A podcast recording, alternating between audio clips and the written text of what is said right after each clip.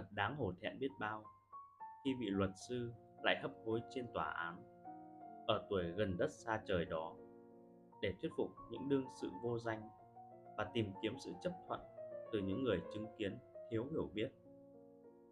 Trích Sự ngắn ngủi của kiếp người của Seneca Trên đời này, ai cũng muốn bản thân có một sự nghiệp lẫy lừng và chắc chắn rằng chúng ta có quyền làm việc trọn đời.